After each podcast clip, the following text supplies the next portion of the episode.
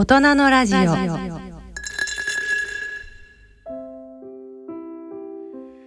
今回のゲストは医療法人独身会グループ代表の松村博さんです。聞き手は外交ジャーナリストで作家の手島隆一さんです。私は今日本で最大級と言われております医療法人特進会の東京渋谷にあります拠点に伺っています。そして松村博理事長にじっくりと今日はお話を伺いたいと思います。よろしくお願いいたします。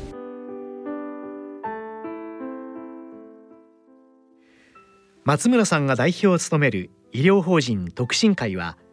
1年間の患者数がおよそ70万人という日本一大きな歯科グループです。日本だけではなくアメリカ・ロサンゼルスダラスさらにミャンマーなど国内海外合わせて50カ所に拠点を持ち10カ国籍1400名余りのスタッフが働くダイバーシティな組織でもあります。1981年に新潟県の旧新津市という人口6万人ほどの町でユニット3台スタッフ6名からスタートし歯科界ではタブーとされていた多拠点での展開や民間の経営手法を取り入れるなど数々の改革を行い経営者としても注目されています。松村次長ここは渋谷のちょうどオフィス街のど真ん中にある自社ビルですよね。しかも歯科だけではなくて以下の医療も合わせて行ういわばハイブリッドな医療オフィスというふうにあの聞いております。でここは今お話を伺っているところは全面こうガラス張りの大変気のいいスペースですけれどもここでよくえテレビの医療ドラマだけではなくてさまざまなドラマにも使われているというふうに伺っていますけれどもはい。あのコマーシャルとかですねドラマとかあるいはいろんな展示会とかですねあるいは会社の催し物とかに使っていただいてます。でこれはあの加えてまさに今世界展開を特進会はされているんですけれども、はい、その世界戦略を担う司令塔の役割もここで果たしておられると聞いております。内外で今50か所余りの拠点を持ち、はい、え1000人のスタッフだけで1400人余りといいますから日本で一番大きな医療法人と言っていいわけでございますよね。はい、でこれだけのものを長い期間をかけて、えー、その構想されそしてその立ち上げたその当初やっぱり成功のためには自分のところは成功するんだというようなよくそういう確信とか構想力がなければそれが一番えあの企業業を起こす時には重要だというふうに言われるんですけど81年にまさにこの特進会の舞台を始められた時にえ何らかの形でそういう予感はあったものなんでしょうか？いやあのまだですね僕の中ではあの自分が思い描いたゴールから見た時にはそうですね3合目か4合目ぐらいまでしか行ってないというそういう感覚なんですね。まだ日本一でもまだそうですね。僕はそう日本一にななりたいというより、はい、鹿のその概念をちょっと変えたいという思いの中からスタートしてるんですね。はいで鹿はこんなもんだという固定観念がどうしても今でもありますけど、はい、昔はもっとあったんですがそれを鹿にこんなことできるんだとかあるいはその日本からその世界の鹿の概念を変えたいという思いが非常にありましてそれから見るとまだまだ3合目ぐらいまでしか行ってないという。なるほど。だから一つのこうディファクトスタンダードですね、はい、それをやっぱり取るにはまだまだこの規模感じゃダメだっていう感覚、ね、なるほど、はい、今後どういうところを目指しているのかどんな頂を極めようとしているのかこれからじっくり伺いますが、はいはい、その前にまあしかしまだ3合目4合目と言ってもこれだけのものをお作りになった。その松村理事長はもともとはあの熊本の八代のご出身で、え大学は新潟大学の歯学部に進まれると。そ,、のギャップが誰しもが、えあの松村理事長といえば新潟県民でしょうと思っているように思うんですが、えそれはどうしてなんでしょうか？あの僕が生まれ育ったのは熊本の八代というところで八代の中でも郊外の方の昔は軍だったんですね、はい、そこの船長村っていう村だったんですがそこは昔はその海の底なんですね。干拓地で。ですからそれをこうだんだんその江戸の時代明治の時代昭和の時代中に堤防を作って埋めていったところなんですよ。ですからその地面を掘ると昔のその車庫の穴とかですねそういうのが出てくるところなんです。だからいわゆる満潮時になるとまあ、海水の方が水面下上になるんですね。昔は。よく床下浸水なんかしょっちゅうだったですね。雨季の頃とか台風の頃、はい、そういう場所で育ったんですよでまあ子供の時はもう昭和の27年から生まれで昭和の終わりから20年代か30年代前半というのは日本全体がまあいわゆるあの3丁目の夕日のああの田舎バージョンでしょうかね、まあ、テレビもそれぞれのうちにまだないような時代で、はい、ですからまあある面のびのびとある面その本当に田舎で育ったという感じですね。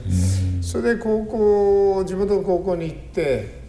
それで大学受験するところに要するに新潟がやっぱクローズアップされた時代だったんです。1972年にその新潟大学を受けるんですが、はい、その頃に田中角栄さんが総理大臣になられて、はい、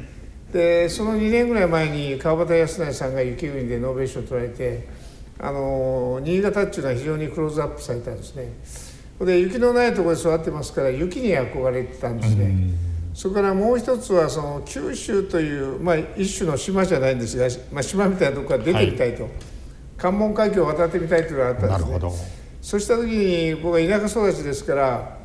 東京はなんとなく合わないんじゃないかと思ったんですね。で反対側の裏日本の方がいいんじゃないかと思ってたまたま受験していったっていうそこまではたまたまなんです、はあ、ただ日本海沿岸になんとなく、はい、なんとなくなんとなくなんですよね。それは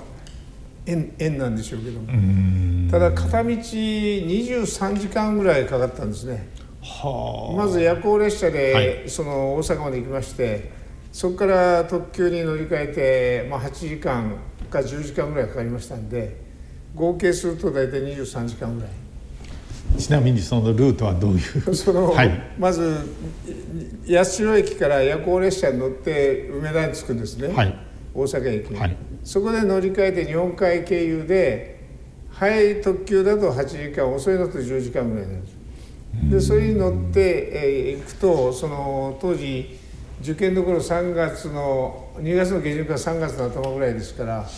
まだ雪が降ってまして全く見たことないような雪景色の中を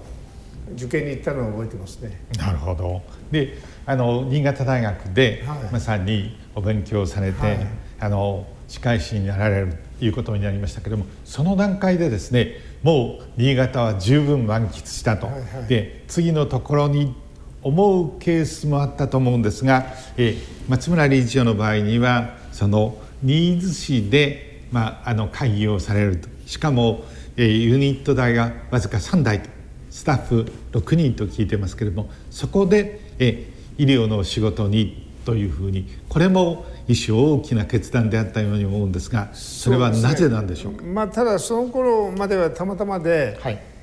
まあ、実はその新潟に雪に憧れて行ったんですが、うん、あの僕がイメージした雪国とはだいぶ違ったんですよ。どういうふうに？新潟市っていうのはですね、はい、とにかく冬はすごく風が強くて、はい、雪がこの積もるんじゃなくて、ま、舞う吹き上げるような感じであんまり積もらないんです。ただやたらと寒いんですよ。だ僕がイメージしていった雪国っていうのはまあ雪がかなり降っててその子供たちが鎌倉かなんか作ってそこで遊んでてっていうそれでみんなに料理を囲んでっていうイメージだったんですが、まあ、全然違ったんですよ。だから一冬目でこんな寒いとこよく来たなと思って6年経ったら帰ろうとかと思って、はい、気候風土がどうも合わなかったんです、はい、ところがまあ6年終わった段階で大学にちょっと残れっていう話でじゃあもう2年だけしてくださいということで残ったんですね、はい。でそこにたまたまその別の大学出た家内がその医局に入ってきてそこでまあ一緒になることになったんですね。で家内がやっぱ一人娘で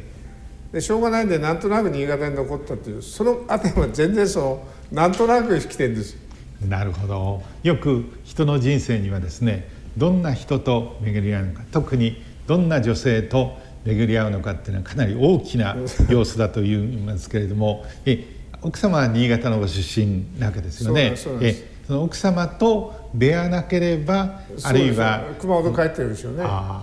そうすると今日また別な展開そうだったと思いますねたらればでしょうけども多分今とはだいぶ違ってたでしょうね。そもそもがそのもう6年の終わり頃にもう新潟にそんな来ることないだろうからしてまあ友達とよくあの新潟行ったことないとこ結構休みの日にあの電車に乗って行ってたんですよ。はい、でそのそのうちの家内と出会う半年前にうちの家内の実家の前歩いてんですよ。それどの辺ですか？そう関川村っていう。なるほど。その荒川という川の土手をまさかそそこ出身のその彼女と一緒になるとは思ってないんですよ。だから世の中ってそんなもんだなと思うんですけどね。しかしそういう曲折を経て今のちょうどニーズで今もあの特進会の、ね、え本部がそこに依然としてあるわけですよね。それもたまたま実はその、はい、大学時代っていうのは給料がすごく安かったんです、はい、国家公務員で大体13万円ぐらいの給料だったんです、それでアルバイトに行っても大体生活費が20万ぐらいですから、はい、もう食べていくのが精一杯ですよね、はい、ですからその貯金なんてないんですゼロなんです、はい、で開業するのにその金がないですからあの旧新潟市の周辺は土地が高くて買えなかったんです。それでまあどっかいいとこないかなって言って車でこう探しててたまたま新津市というとこ行ってでバイパスがもう近々できて新潟市まで30分ぐらいで行けると。だから大学に通うにも非常に便利なんですよ。それでじゃあ新津辺りをターゲットで探したのがその最初の場所なんです。はあ、だからそれも新潟あの新津市の商店街の方は坪30万ぐらいしましたしそれも高くて買えませんからどっか安いとこないかなって言って住宅地の外れに坪16万5千円の105坪の土地がありまして、はい、で将来そこがその交差点になる都市計画地図があったんです、うん、将来そこが将来開けてくると、はい、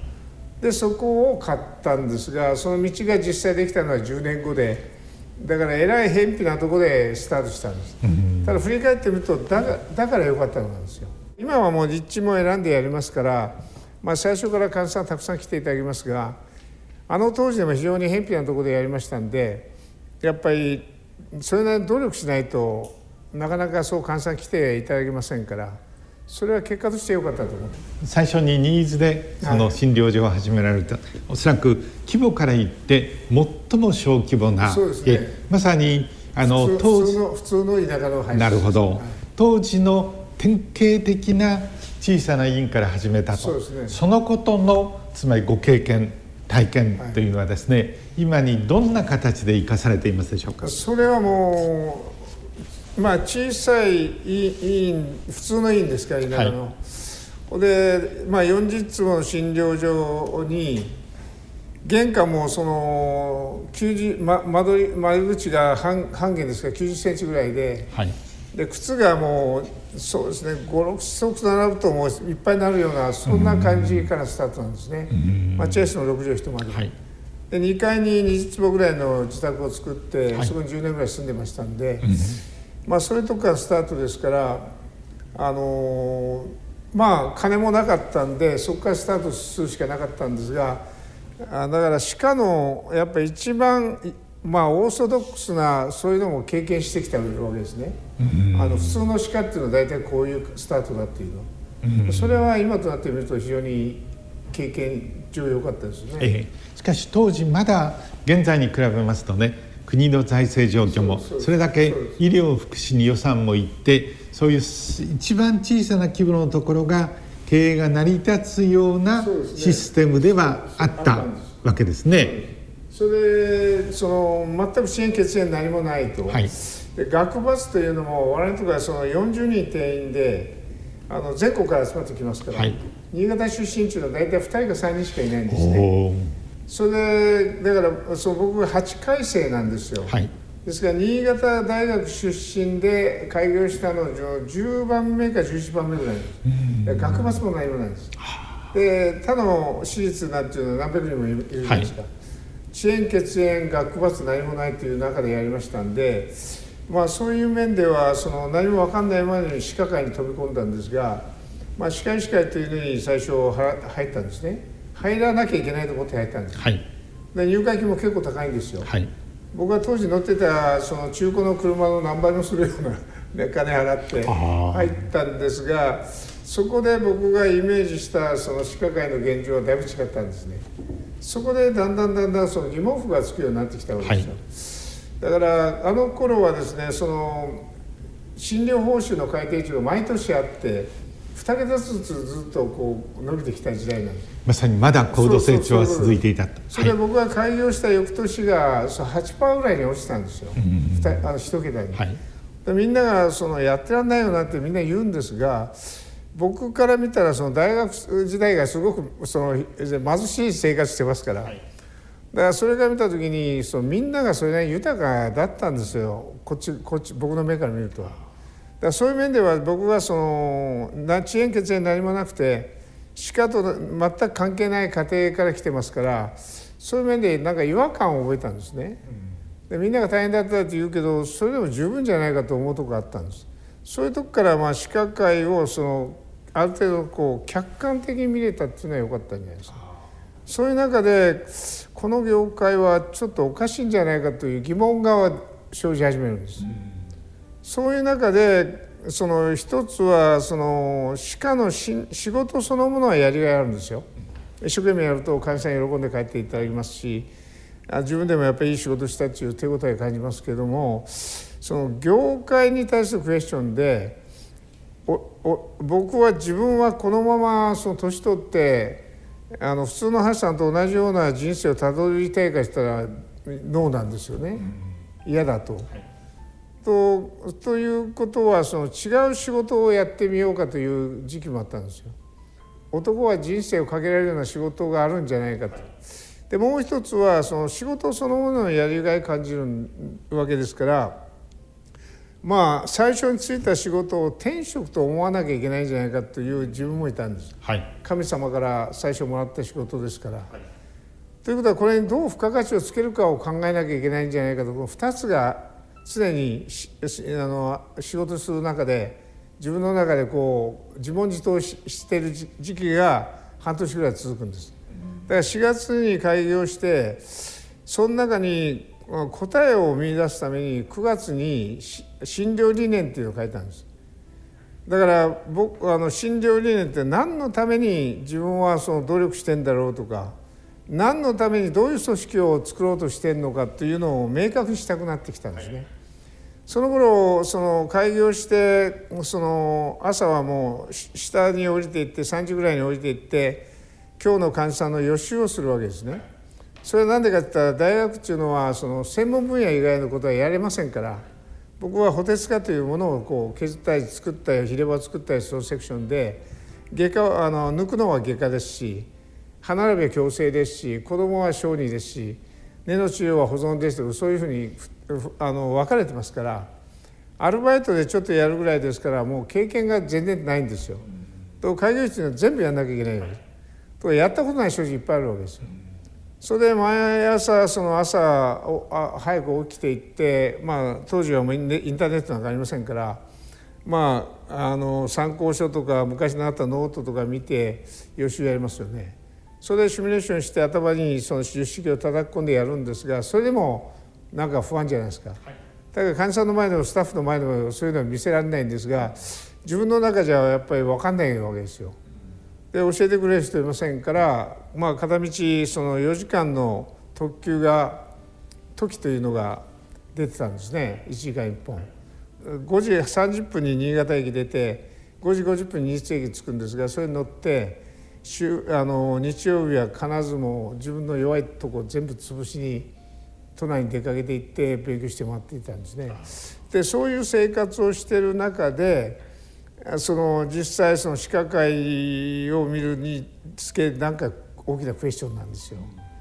それで自分のあれを明確にしたくなって書いたのが診療理念でまず目的が必要やと。それであの頃その理念という言葉はまだそんなに使ってる時代じゃないんですよね。でどっかで聞いたかなんかで読んだかで理念そう診療理念っていうのをまず書いて目的が必要やと。で地域社会の健康づくりに欲しい患者さんの信頼と感謝を得るために努力するとそこに主語が「私は」じゃつまらないんで「我々は」ってつけたんですそれからそのためにはその目標が必要やということでいつも心から明るく優しく信じて6項目のこのあれを作ったんですね。で最後にいつも目的主義を持って働く我々は日々前向きに伸びているっていうふうに書いたんです。それは意外とその10分遅ぐらいすらすらって書いたんですね。診療終わって9月の満月の日だったことは覚えてるんですよ。それで書いて自分でマジックで書いてそれを貼ってでその町内の書道の先生に清書していただいて貼ってたんです。でそれを書いてそれから最初は貼ってただけなんですが朝礼でみんなで唱和するようにしたんですね。ただみんなもなんでこんなの昭和するんだよという感じでみんなやってるんです。前にまあ今日の当番の10人か12人のスタッフいて僕は前にいて朝礼やるわけですが今はまあピシッとやってますけど当時はまあみんなしてなんかなんでこんなことやるんだよという雰囲気ですよ。ただそういったのをずっと毎朝やってるとだんだんだんだん入ってくるんですよね。そういう中でその目的があそういうことをやらなきゃいけないんだっていうふうにだんだんだんだんその方向性が決まってきたっていうそれが開業して半年ぐらいですねでその頃からもう歯科歯科の中でどう付加価値をつけるか考えるしかないという方向にだんだん定まってきたって感じですかね。この理念が拝見してますと、まあ、患者さんのために地域社会のということですけども、さっき言いました歯科医師会地元のですねよく、えー、この世の浮世のしがらみなんていう言葉がありますけれども通のケースだとしかし普通のお医者さんだとまあ、えー、先輩もたくさんいないし地域に溶け込むためには妥協をせざるを得ないと普通は考えるわけですけれどもこれやっぱりちょっとおかしいのではないかというふうに松村理事長は当時お考えになってそれにチャレンジしていく。ここはやっぱり相当なリスクもありますしえ大変だったというふうに思うんですが。そうですね。だから最初はですね歯科歯科医会は月に1回あったんですね、はい、あの地域のもう会合半会っていうのを班の会議がで会議とは名ばかりで6時ぐらいに行ってもう飲み会ですよね。まあ点数の取り方とかですね、うん、みんなでこういうふうに歩調を合わせようとか、はい、だからそういうのにまず疑問が出始めてくるんですよね、うん、徐々に。ですから最初はそれでも毎回出てたんですね。一応まあでもう新参者ですから、はい、誰よりも早く行って一番末席に座って、うん、でまあ班の先生会長が挨拶されると先次行ってですねこうやっていろいろやってたんですがそれでまあ面と向かってはいろいろといいこと言うんですが、うん、やっぱり基本的には患者さんがやっぱこっちはどんどん伸びてきましたんで。はい。そうすると面白くないわけですよ、はい、そうするといろんなこうなんか陰湿なあれが来るわけですよ。なるほどなんかこう呼び出しでカルテを持って呼び出しか支払い金呼び出し行ったりあるいは厚生省のお米指導をぶつけられたりとかだからそういうのが非常に理不尽なんですよね、うん、それで僕はだんだんそう行かなくなったんです、はい、ただ16年半は在籍したんです、うん、地域の公衆衛生活動もありますから、はいただある時その僕はもう部員展開なんかもアメリカ見てきてもうもうこれはもうグループ化するしかないというふうに思って、別の路線行き始めましたんでそういった時呼び出し聞ってそのもう大体どういうことを言うか分かってましたんでそれで大会届を叩きつけそこからもう離れたんですが。今週の放送はここまでとなります。この続きは来週の放送でお送りいたします。